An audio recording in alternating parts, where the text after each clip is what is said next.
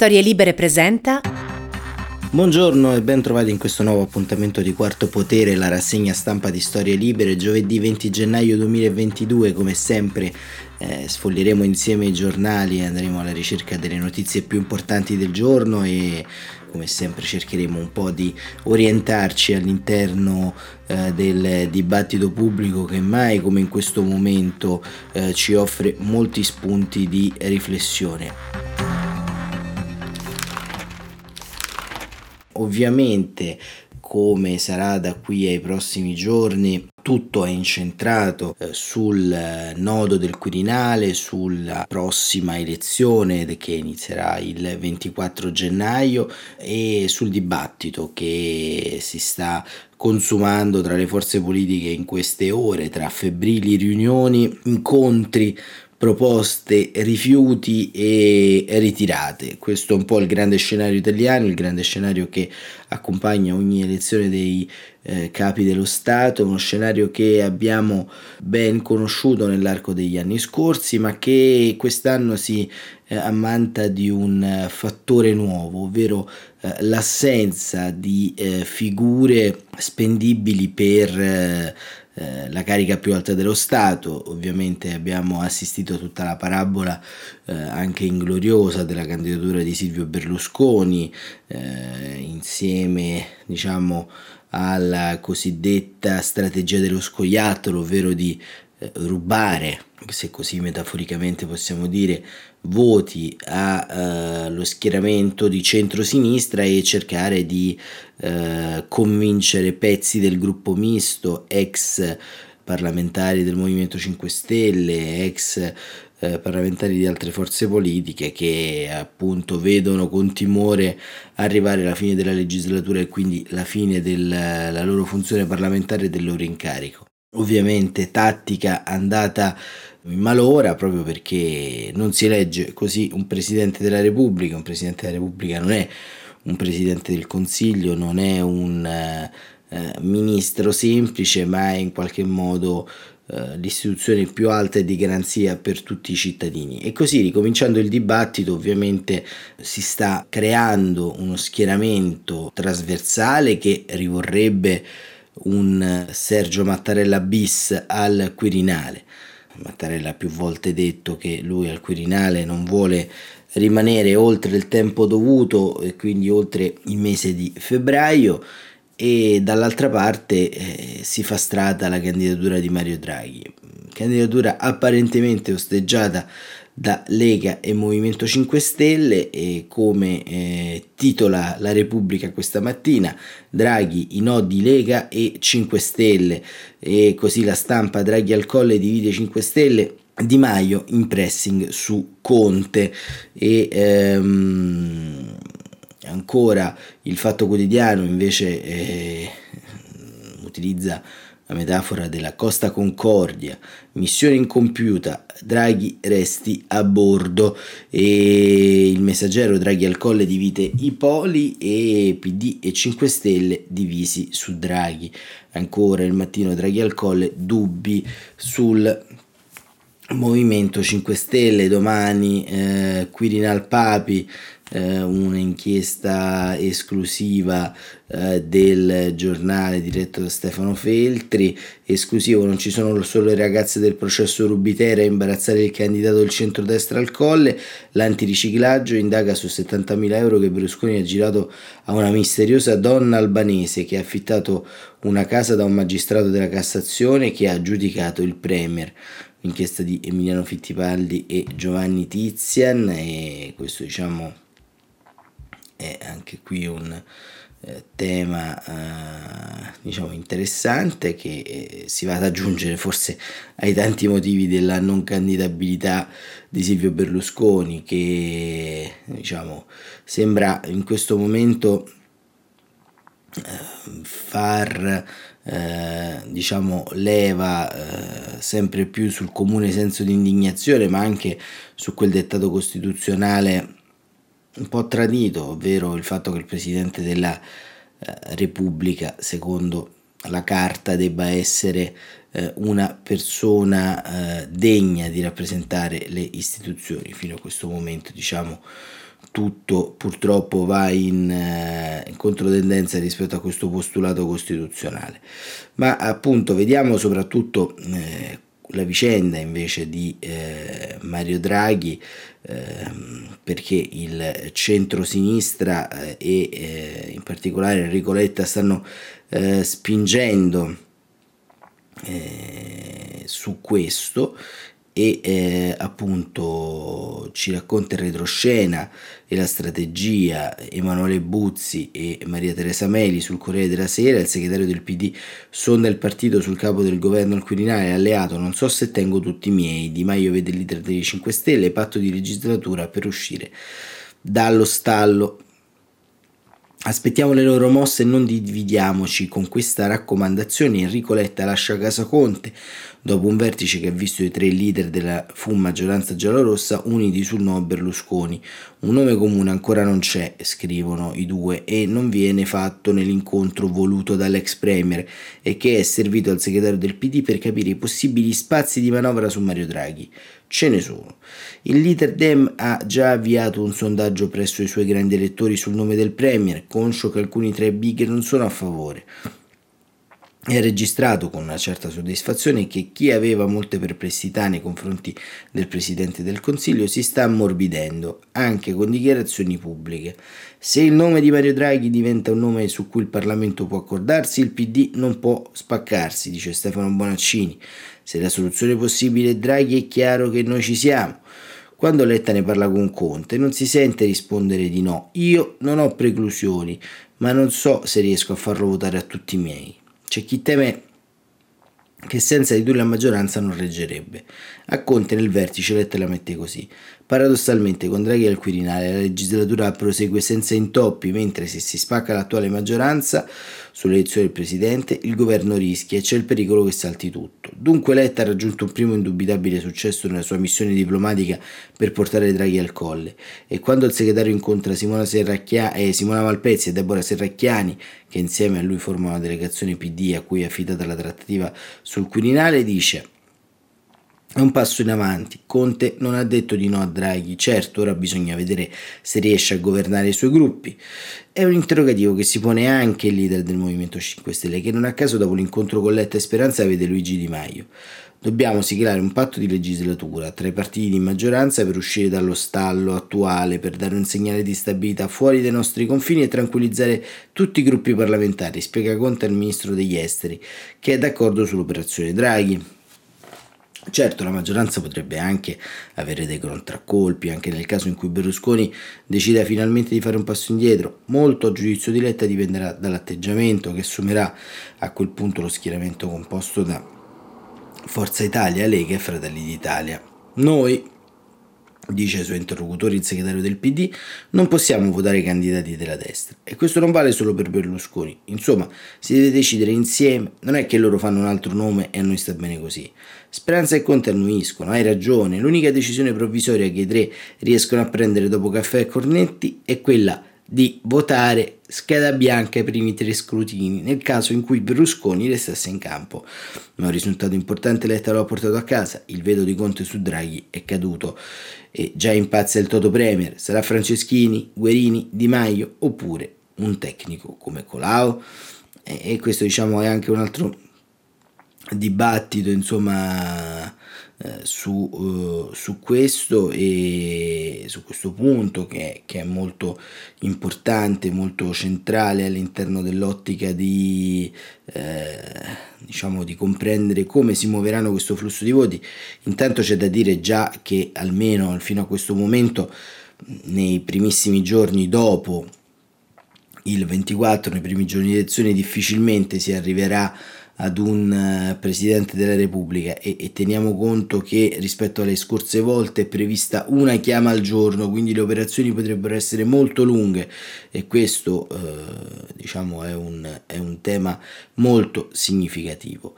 E proprio su questo il Partito Democratico apre al voto dei parlamentari positivi.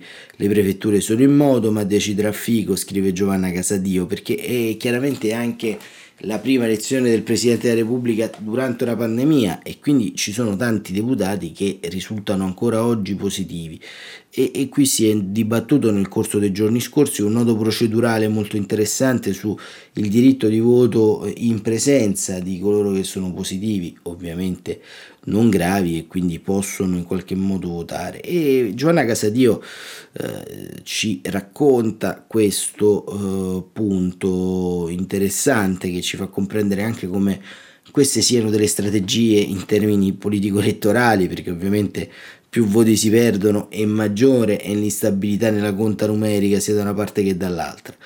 E Giovanna Casadio scrive: si allinea anche il PD alla richiesta di far votare i grandi elettori positivi, un ordine del giorno presentato da Fratelli d'Italia e da Forza Italia, ma su cui si sono trovati d'accordo sia renziani che 5 Stelle, è stato votato dai Dem e da Leu, fino all'ultimo scettici sulla praticabilità di derogare all'isolamento imposto ai contagiati. Ma la destra ha chiamato in causa il governo, le ragioni costituzionali, e il presidente della Camera Roberto Fico sta facendo i suoi ragionamenti, come permettere il voto per il Quirinale positivi, e per tutto da vedere.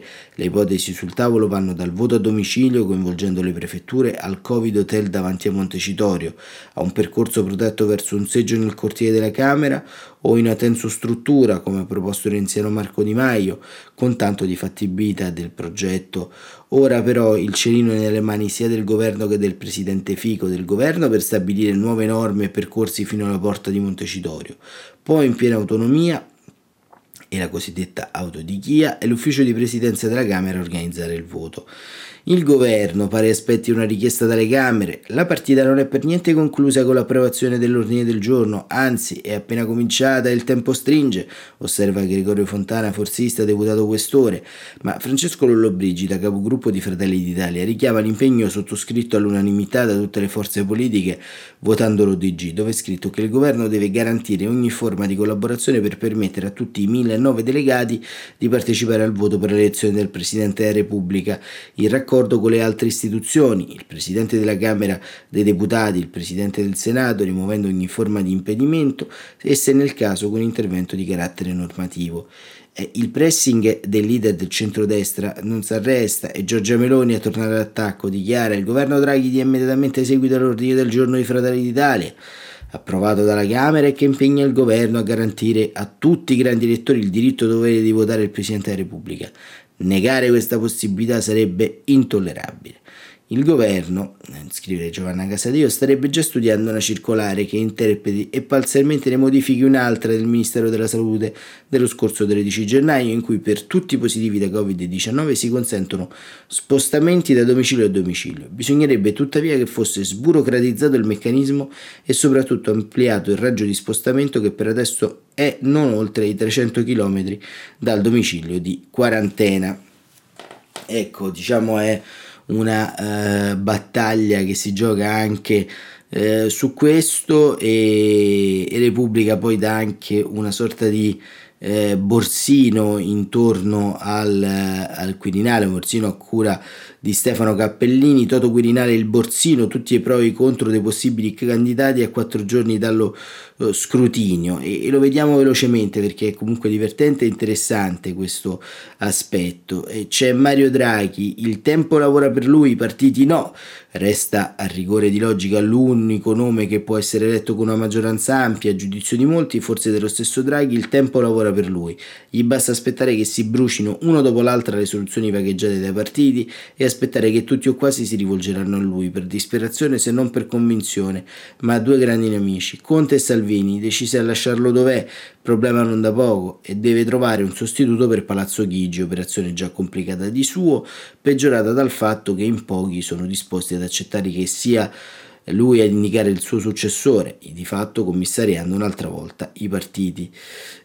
Giuliano Amato, il dottor Sottile, il numero ritardatario. Se fosse una giocata all'otto, scrive Cappellini, Giuliano Amato sarebbe uno di quei numeri ritardatari che si suppone debbono prima o poi uscire in teoria.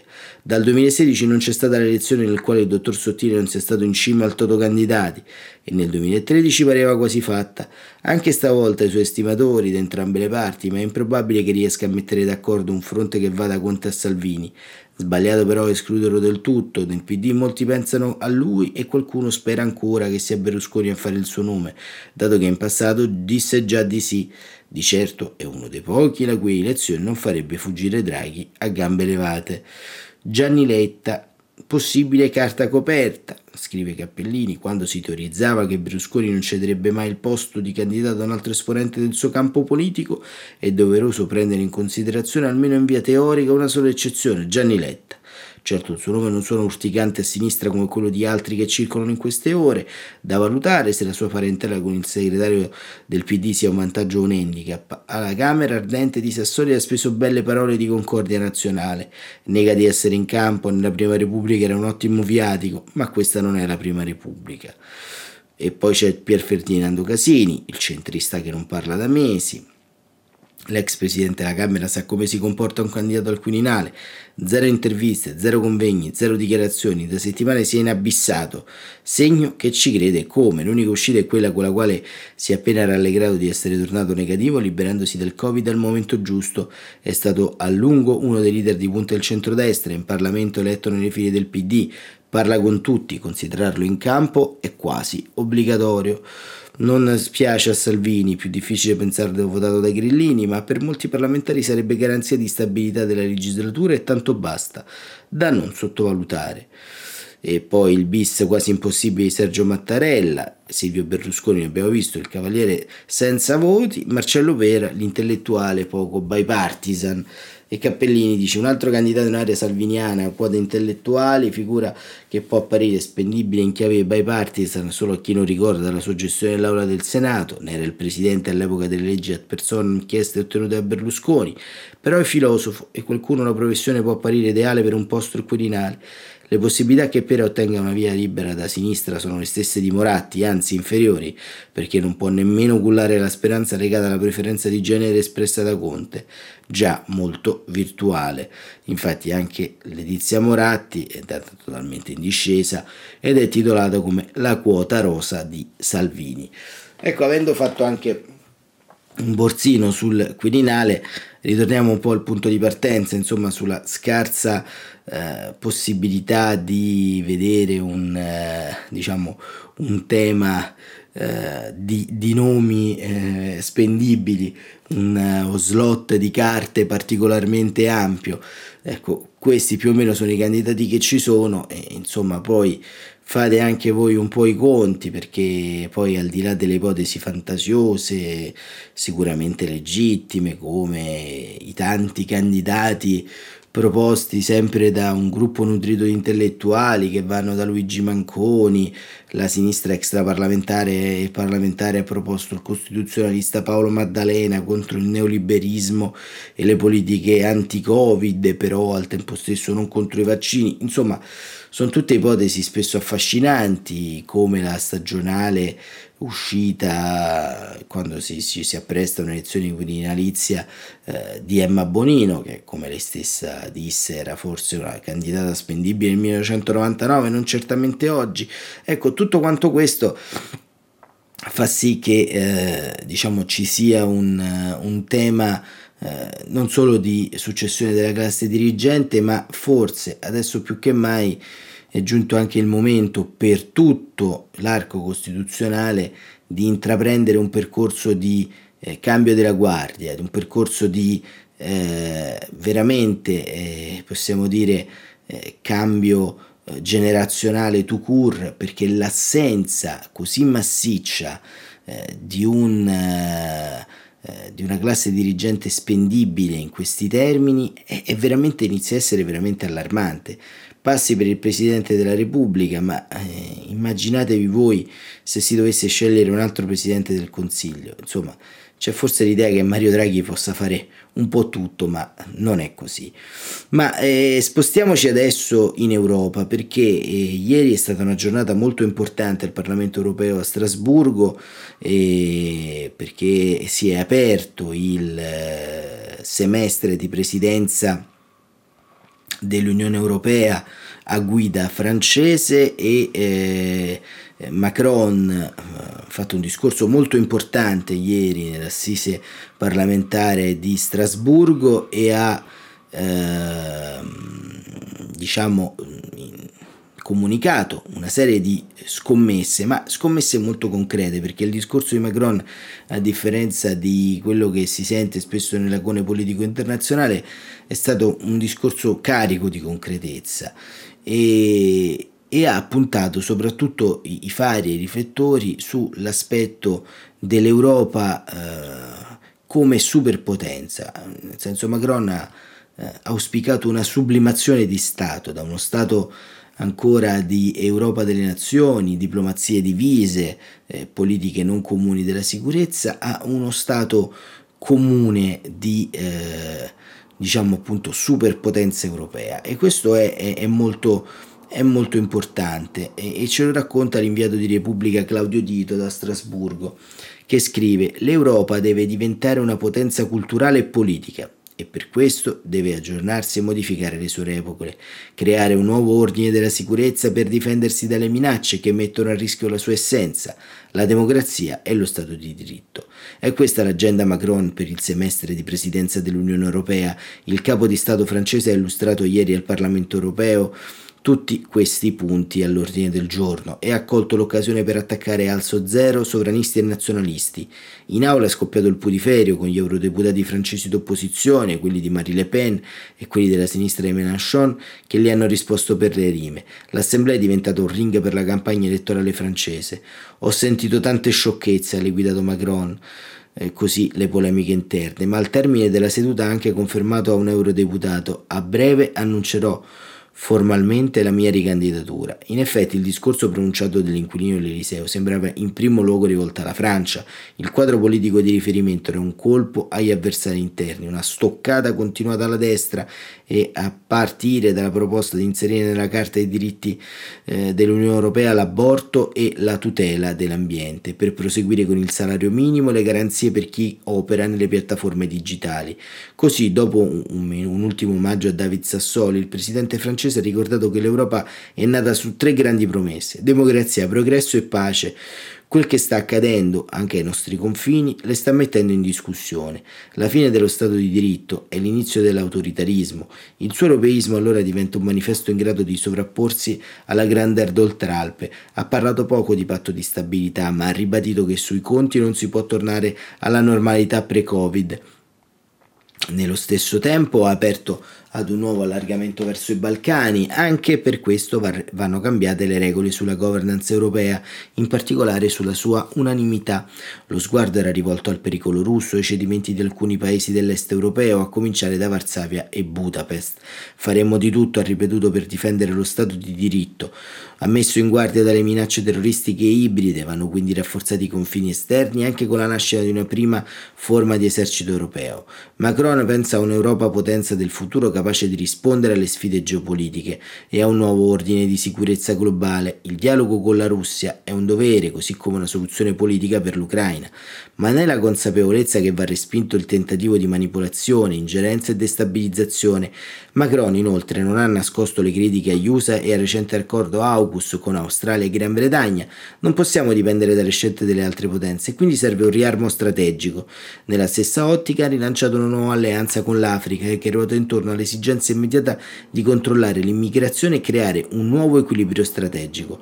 La visita a Strasburgo alla fine si è però chiusa con uno scivolone ben poco europeo. Macron ha convocato una conferenza stampa, ma senza domande, protesta dei giornalisti, e molti hanno abbandonato la sala. E questo appunto è un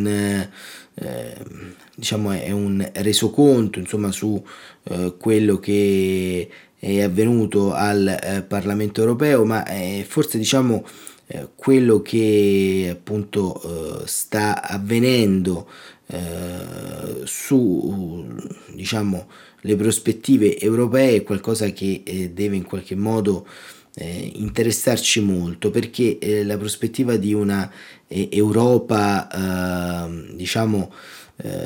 differente, un nuovo ordine europeo è un tema particolarmente significativo, perché se pensiamo a questi anni, a questi mesi intorno diciamo alle varie sfumature delle crisi internazionali, delle crisi europee, forse è mancata, anzi senza forse è mancata certamente una risposta collettiva. Pensiamo semplicemente al dramma dell'Afghanistan, a quanto abbiamo raccontato, abbiamo proprio iniziato con quello quasi 100 puntate fa, abbiamo raccontato quello che ovviamente le diplomazie internazionali hanno lasciato sul campo. Immaginate quanto sarebbe stato funzionale avere un sistema di sicurezza europeo, un esercito europeo, una forza di interposizione diplomatica non fatta delle cosiddette diplomazie esclusivamente interne, ma congiunte, internazionali, una politica estera che non può tra l'altro dipendere esclusivamente dai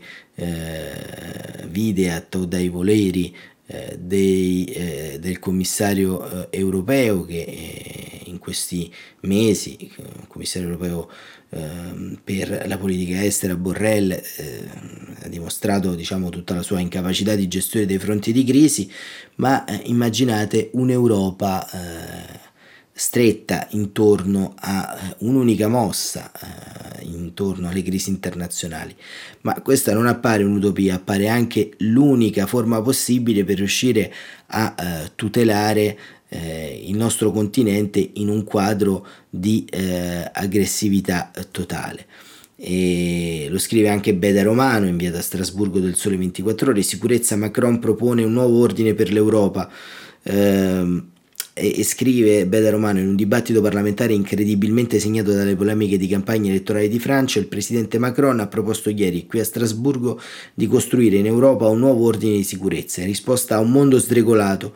La proposta, non concordata a 27, è giunta in un contesto internazionale incerto e riflette il tentativo di dare un ruolo all'Unione Europea nel preoccupante confronto con la Russia sul futuro dell'Ucraina. Le prossime settimane devono condurci a una proposta europea in vista di un nuovo ordine di sicurezza e stabilità, ha sostenuto il capo dello Stato durante un lungo dibattito che si è svolto al Parlamento europeo in occasione dell'inizio della presidenza francese dell'Unione Europea. Dobbiamo costruirlo tra gli europei, poi condividerlo con i nostri alleati nel quadro della NATO, poi proporlo alla Russia in vista di un negoziato. Evidente la presa di distanza dall'alleato americano. La sicurezza del nostro continente richiede un riarmo strategico della nostra Europa come potenza di pace e di equilibrio, in particolare nel dialogo con la Russia, ha detto il presidente francese. Sono diversi anni che sostengo questo dialogo, è un obbligo, perché la nostra storia e la nostra geografia sono ostinate sia per noi che per la Russia e per la sicurezza del nostro continente, che è indivisibile. Macron ha parlato di dialogo con Mosca che sia franco ed esigente. Il presidente francese non ha precisato i contorni dell'ordine di sicurezza che avrebbe in mente, si è limitato a dire che il nuovo assetto continentale dovrebbe basarsi su principi e regole a cui siamo impegnati e che abbiamo concordato non contro o senza, ma con la Russia 30 anni fa. Lo sguardo corre agli accordi firmati negli anni 90 al momento della caduta del muro di Berlino, in particolare all'Organizzazione per la Sicurezza e la Cooperazione in Europa, l'OCSE, nata nel 95. Da anni ormai le tensioni si toccano con mano in Europa dell'Est, dove l'allargamento della NATO è ritenuto da Mosca una minaccia. Al centro della diatriba all'Ucraina, della frontiera della quale la Russia ha ammassato truppe, facendo temere da alcuni mesi un'invasione. Da presidente di turno dell'Unione, la Francia vorrà convincere gli altri paesi membri a mettere a punto un nuovo ordine di sicurezza. Non sarà facile, tenuto conto di come molti governi siano fedeli all'Alleanza Atlantica. Già nell'ottobre scorso, in occasione di un vertice europeo in Slovenia, le ambizioni francesi di sovranità strategica erano state raffreddate da molti paesi dell'est, in particolare i baltici. Nel contempo, il quotidiano tedesco Bild riferiva qualche giorno fa del desiderio del nuovo cancelliere socialdemocratico Olaf Scholz di proseguire con Mosca un vero nuovo inizio, ma saranno della partita i compagni di coalizione verdi e liberali. Su altri fronti il presidente francese ha proposto di introdurre il diritto di aborto nella Carta dei diritti fondamentali, con un occhio al fatto che la nuova presidente del Parlamento europeo Roberta Metsola ha votato contro l'aborto in una recente risoluzione, e di modificare i trattati per concedere a Strasburgo di avere un pieno potere di iniziativa legislativa. Oggi l'assemblea parlamentare può solo emendare i progetti di legge presentati da Bruxelles. Il dibattito di ieri è stato marcato dalla campagna elettorale francese, si vota ad aprile. E la capogruppo della sinistra radicale Manon Aubry ha rimproverato Emmanuel Macron di essere il presidente del disprezzo, di usare la presidenza di turno come un predellino elettorale, e il deputato verde Yannick Jadot, candidato all'Eliseo, lo ha tacciato di inazione ambientale. E questo, diciamo, è quanto è avvenuto ieri appunto a Strasburgo, ma come vedete le linee della crisi, le linee strategiche si muovono intorno all'altro tema un po' all'ordine del giorno, che è quello dell'invasione della Russia e dell'Ucraina, insomma da parte della Russia e dell'Ucraina, e arrivano le minacce di Biden. Sul Corriere della Sera Giuseppe Sarcina, corrispondente da New York, scrive: Biden, se Putin aggredisce la pagherà cara, il leader degli Stati Uniti parla un anno dall'insediamento, Kamala Harris correrà con me nel 2024. Joe Biden è costretto dai fatti ad aggiornare l'agenda, anche se precisa un po' piccato: non ho fatto promesse eccelse. Il presidente ha difeso la sua vice, Kamala Harris sta lavorando bene e si candiderà come nel 2024, ha risposto ai giornalisti in diretta TV nella conferenza stampa a bilancio convocata ieri alla Casa Bianca a un anno dall'inizio del suo mandato. Innanzitutto il Covid, non direi che il virus sia destinato a restare per sempre, penso invece che dobbiamo andare avanti e finire il nostro lavoro, stiamo accelerando la campagna vaccinale e distribuendo tamponi gratis ai cittadini. Poi l'altra emergenza, la corsa all'inflazione. Il presidente della Federal Reserve, Powell, ha annunciato che è già arrivato il momento di ridurre il sostegno non più necessario all'economia. Per quanto mi riguarda, un piano per rendere ancora più produttiva ed efficiente l'economia. Abbiamo già fatto grandi progressi per ripristinare le forniture, taglieremo i costi dell'energia, dei medicinali, dell'assistenza sanitaria per i bambini. Inoltre dobbiamo promuovere un sistema più competitivo, la crescita e la concorrenza freneranno l'inflazione. Ma il problema è che la Casa Bianca, almeno finora, non è riuscita a superare l'ostruzionismo dei repubblicani. Biden dice comunque di essere fiducioso, anche se riconosce che dovrà ridimensionare i programmi iniziali. Credo che almeno alcune parti del Build Back Better, la manovra di investimenti e spesa pubblica, diventeranno legge. Il presidente ha spiegato che potrebbero salvarsi per esempio gli investimenti sulla green economy e sugli asili. Non sembrano invece esserci speranze per i disegni di legge sui diritti di voto. È vero, commenta Biden, del resto proprio ieri i senatori repubblicani si sono rifiutati di aprire il confronto in aula. Ma ci sono questioni urgenti anche di politica estera. La Russia è in cima alle preoccupazioni. Vladimir Putin invaderà l'Ucraina? Se lo farà sarà ad un costo molto alto e se ne pentirà. Ho parlato chiaramente con Putin, ora tocca a lui decidere. Sta mettendo la NATO alla prova, con gli alleati siamo pronti a colpire l'economia russa in modo che non si è mai visto, dato ordine di inviare equipaggiamento militare per un valore di $600 milioni all'Ucraina. Un'aggressione militare costerebbe molte vite umane ai russi. E questo era Joe Biden che ovviamente si cerca in qualche modo di smarcarsi intorno a questo. Sui problemi interni, come vedete, non c'è molto margine di manovra per Biden e quindi cerca, come tutti i presidenti degli Stati Uniti, la chiave esterna. Interessante sulla stampa anche l'analisi sul quanto appunto sta avvenendo a Davos.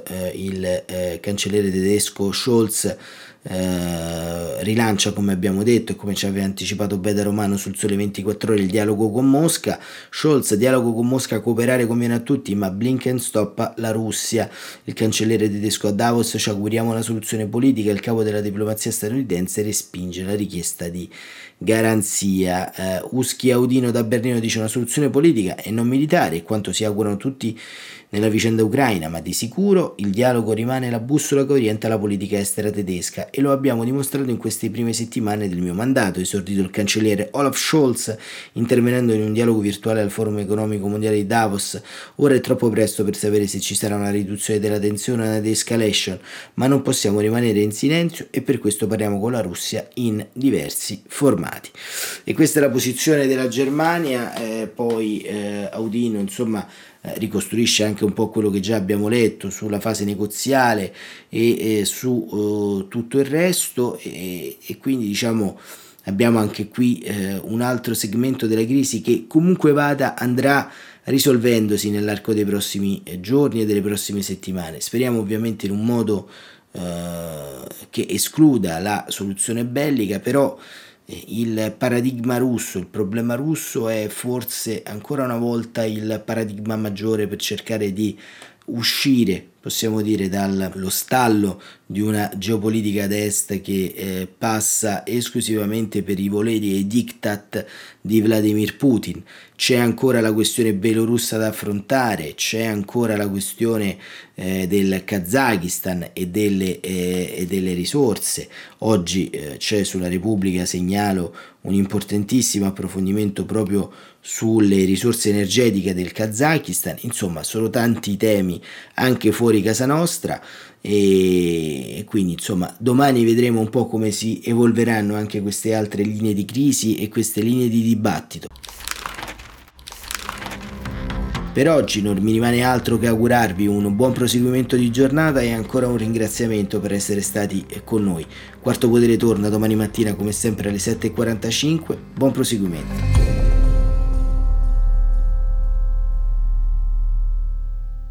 Una produzione storielibere.fm di Gianandrea Cerone e Rossana De Michele. Coordinamento editoriale Guido Guenci.